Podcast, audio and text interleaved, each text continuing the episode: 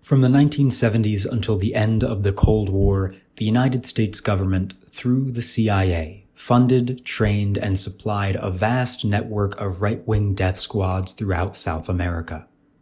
Working on behalf of the US supported dictatorships that rose in a series of coups throughout the Cold War, these terrorist groups led organized campaigns of kidnapping, torture, and assassination.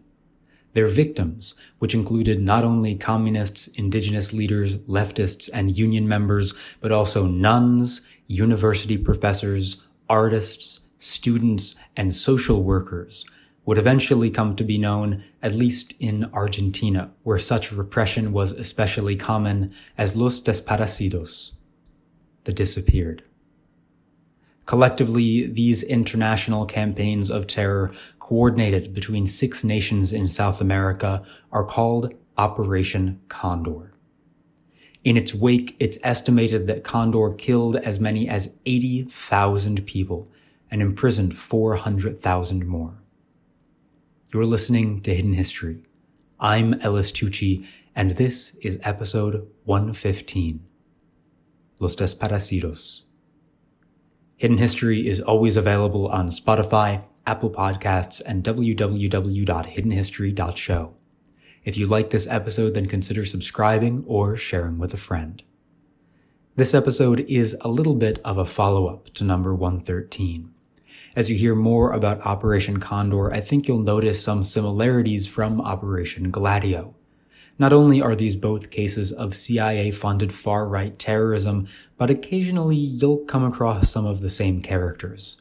Stefano della Chiaie, a Gladio agent, founder of Avanguardia Nazionale, and member of Ordine Nuovo, helped organize a coup in Bolivia as a part of Operation Condor. Small world. So, let's get on to the show. Normally, this is where I'd say that the easiest place to start is at the beginning, but here that's not necessarily true. When talking about Operation Condor, we have to contextualize it in the history of United States intervention in South America. That is to say, that this doesn't come out of nowhere. America has a very long history of meddling south of the equator. Its first interventions began with Chile in 1811, in 1823, we get the Monroe Doctrine, which says that any European action in South America would be seen as a direct threat to the United States. Soon after, there would be companies of Marines that specialized in the long-term occupation of South and Central American countries. In 1904, we get the Roosevelt Corollary, which said that the United States would enforce any European claims in South America in place of the Europeans themselves. And after that, like I covered in episode 98, we get dozens of American invasions across the continent to ensure the cheap and steady flow of bananas, giving rise to the term Banana Republic. So, this is definitely nothing new. Operation Condor was a natural outgrowth of the imperial ambitions of the United States, in its drive to control South America and let it be ravaged by corporate interests, it was only a matter of time before a wide network of officially sanctioned state terror was needed to keep people in line. So now that we have a little bit of context, let's go deeper. The main participants in Operation Condor were Uruguay, Paraguay, Bolivia, Brazil, Argentina, and Chile. Those were the six nations I referenced earlier. There was also intermittent participation from Colombia, Peru, and Venezuela, which means that we're talking about an operation that essentially touches all of South America here. Though Operation Condor wouldn't truly begin until 1975, the seeds were planted as far back as the 1950s. 1954 marked the ascension of a new generation of repressive American-backed dictator with the execution of a successful coup by Paraguay's Alfredo Stroessner, who I'll talk about in a bit. Ten years later, a military coup supported by the United States overthrew the left-wing president of Brazil, João Goulart, eventually replacing him with a high-ranking officer named Castelo Branco, who quickly laid out the foundations for a repressive military dictatorship that would last for 21 years.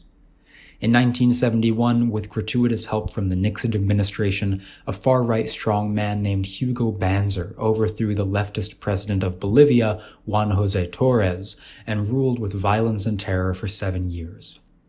On June 27, 1973, a joint civilian military coup in Uruguay dissolved parliament and effectively suspended the constitution and all civil liberties.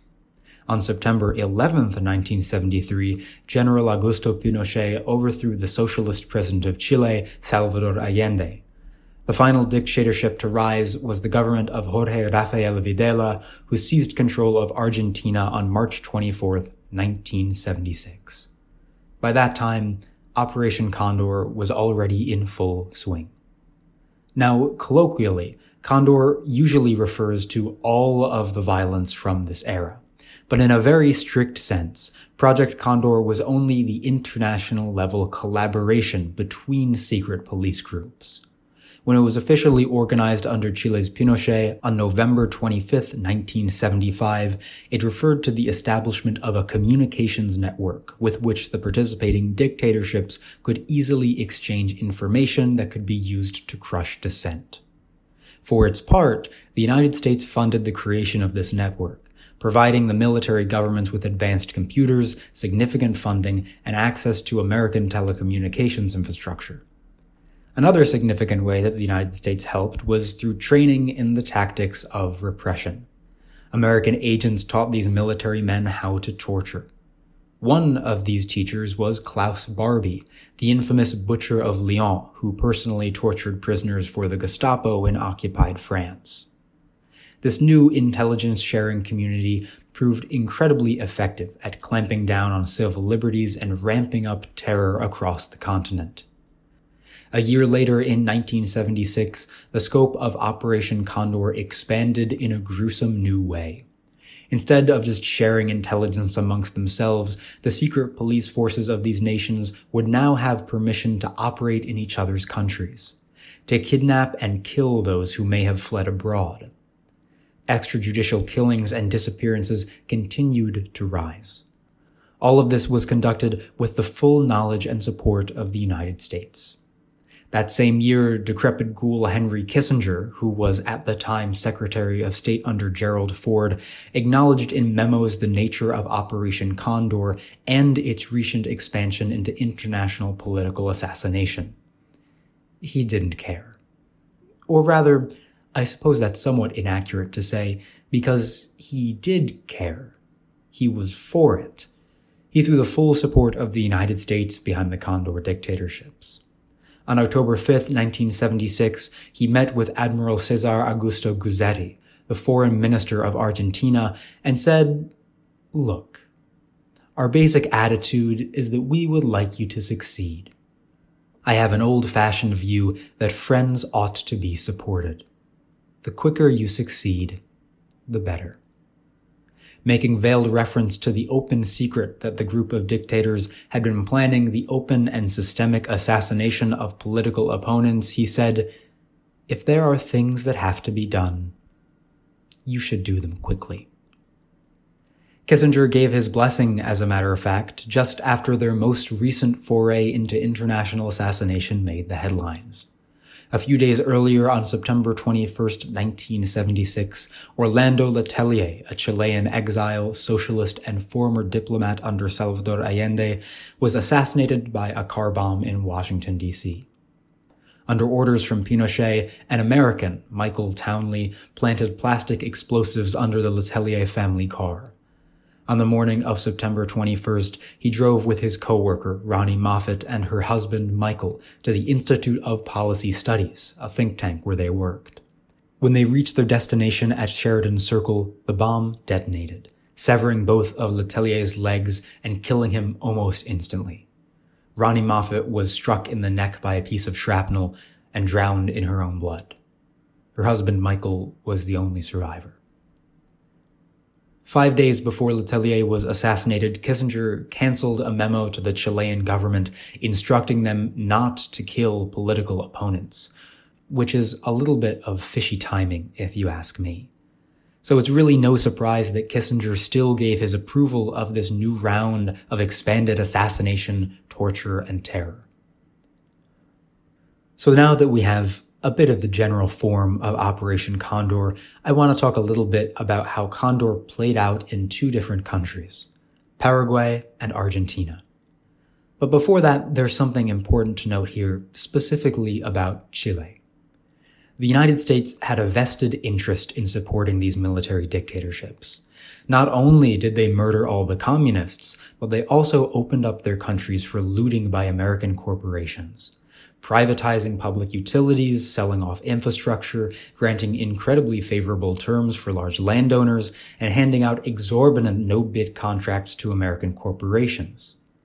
In this way, not only did these countries become American client states, but they became the testing ground for a new school of economic thought based around deregulation, privatization, and austerity.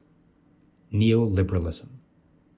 Famously, the University of Chicago, known for its ultra-capitalist economic thinkers, sent a coterie of economic advisors, including the dubious Milton Friedman, to help Augusto Pinochet pick apart the economy of Chile. The economists themselves, known as the Chicago Boys, called it the Chilean miracle. But that belies the reality that the primary beneficiaries of the Chilean miracle were American corporations and the wealthy collaborator class. Life for the poor got precipitously worse. So now, Paraguay. In 1954, the incumbent president, Federico Chavez, announced a plan to militarize the Paraguayan police force. This was a problem. Traditionally, the ability to effect violence was the sole domain of the armed forces, and eliminating the military's monopoly on armed force would significantly reduce the power and leverage it had in government. To make matters worse, this increase in the police budget would come at the expense of the military. Such a proclamation couldn't stand. And so on May 4th, 1954, the military flooded the streets and overwhelmed the police. Chavez resigned the next day. Alfredo Stroessner, head of the army, rose up to take his place. He immediately declared what's called a state of siege, a legislative qualification that allowed him to suspend all civil rights, including the ability to assemble and protest. In 1958, in a huge upset, he won the presidential election in which he was the sole candidate and would proceed to rule uninterrupted for 35 years. Stroessner stayed in power by virtue of extreme political repression. Disappearances were common. The audio from torture sessions was often recorded and sent to the families of the victims. According to court testimony, Miguel Soler, the secretary of the Paraguayan Communist Party, was dismembered with a chainsaw while Stroessner listened on the phone. Under his direction, the military carried out a near total genocide of the indigenous population, forcing thousands of the survivors into slavery. His fall from grace came on February 3, 1989, just after winning his eighth consecutive term, when he was overthrown in another military coup masterminded by Andres Rodriguez, who would go on to assume the office of the president. Stroessner fled the country and lived in exile for 17 years before dying in Brazil in 2006, having faced no punishment for his crimes. In 1976, a coup by Argentinian military leaders overthrew President Isabel Perón, wife of the recently deceased movement politician and previous president Juan Perón. They created a regime characterized by its brutality being suspected of harboring leftist sympathies was enough to get you kidnapped and tortured by government death squads, the most notable being the Argentine Anti-Communist Alliance, or AAA. Those who were disappeared were often taken on what are called death flights, which was when the military flew planes full of prisoners into the middle of the ocean and threw them out. In Argentina, it's called the Dirty War. The secret police targeted anyone who could potentially pose a threat. Journalists, members of the clergy, students, and at every opportunity met them with overwhelming force to serve as a lesson to others. Pregnant women were abducted, and upon giving birth, their children were stolen from them and given to military families who supported the regime. Groups seen as potentially dangerous were held in a massive network of hundreds of concentration camps and subjected to brutal torture that often involved sexual sadism. All of this, of course, was done with America's full knowledge and approval. I'll remind you of Kissinger's earlier quote, if there are things that have to be done, you should do them quickly. In the face of increasing resistance by the people of Argentina, as well as the disastrous Falklands War of 1982, the dictatorship came to an end in 1983. In 1985, the trial of the juntas prosecuted members of the administration after investigating the depth of their crimes. In the end, in Argentina alone, around 30,000 people were disappeared. The leadership received their sentences, which I won't mention here because they were all shortly thereafter pardoned. Starting in 1989, President Carlos Menem pardoned all of those prosecuted at the trial of the juntas, and soon after passed an amnesty law that prevented anyone from the dictatorship from ever being prosecuted at all. In 2005, the Supreme Court declared the laws unconstitutional, and the surviving members of the junta began to be tried again the following year. This second round of trials was much more successful. And to end on somewhat of a more positive note, a large number of junta members have been found guilty of crimes against humanity and genocide and are serving out their life sentences. In 1992, Dr. Martin Almada, a Paraguayan civil rights activist who had been imprisoned by the Stroessner dictatorship, made a shocking discovery. Hidden away in an abandoned police station were hundreds of thousands of documents outlining the extent of extrajudicial killings, abductions, and torture during the Condor years. The archives of terror, as they came to be known, contained files on Condor's victims across South America and confirmed the consent and participation of the CIA, which until that time had not been a provable allegation. The last of the Condor dictatorships to fall was that of Augusto Pinochet in 1990. As a part of the Chilean transition to democracy, he remained commander-in-chief of the armed forces until 1998. He later lived in exile in the United Kingdom, where he was kept under house arrest in a luxurious country club. In 2000, he returned to Chile and as ex-president was granted immunity from all prosecution. In 2004, the Chilean Supreme Court overturned that immunity, and Pinochet, one of the most brutal and violent of the Condor dictators, began to stand trial for a series of kidnappings and assassinations. Before he could be convicted, he died on December 10, 2006, at the age of 91. Henry Kissinger, who coordinated and approved this vast network of repression, faced no consequences for his enablement of the ensuing slaughter, just as he faced no consequences for organizing the killing of two million civilians during the Vietnam War. He remains, to this day, at the age of 98, an extremely influential force in the foreign affairs of the United States through his consulting firm, Kissinger Associates, which has empowered such luminaries as Paul Bremer, the leader of occupied Iraq from 2003 to 2004, and John Brennan, former director of the CIA. To say that Operation Condor had an impact on the trajectory of South America would be a laughable understatement. This is yet another example of the American government actively working to make the world a worse place. The drive to preserve and protect the ability of corporations to enrich themselves drove the United States to endorse genocides that spanned a continent, to supply and help train for campaigns of violence and repression that tore apart hundreds of thousands of families and directly contributed to the instability that the United States so mockingly scorns today. There are certainly a lot of aspects to this story that I wanted to include, but simply didn't have the time. If you'd like to learn more, then check out the sources in the description of this episode or do some research of your own into the extensive documentation of Operation Condor. Thanks for listening. If you enjoyed this episode, then consider subscribing or sharing with a friend. This is Ellis Tucci at Hidden History. Signing off.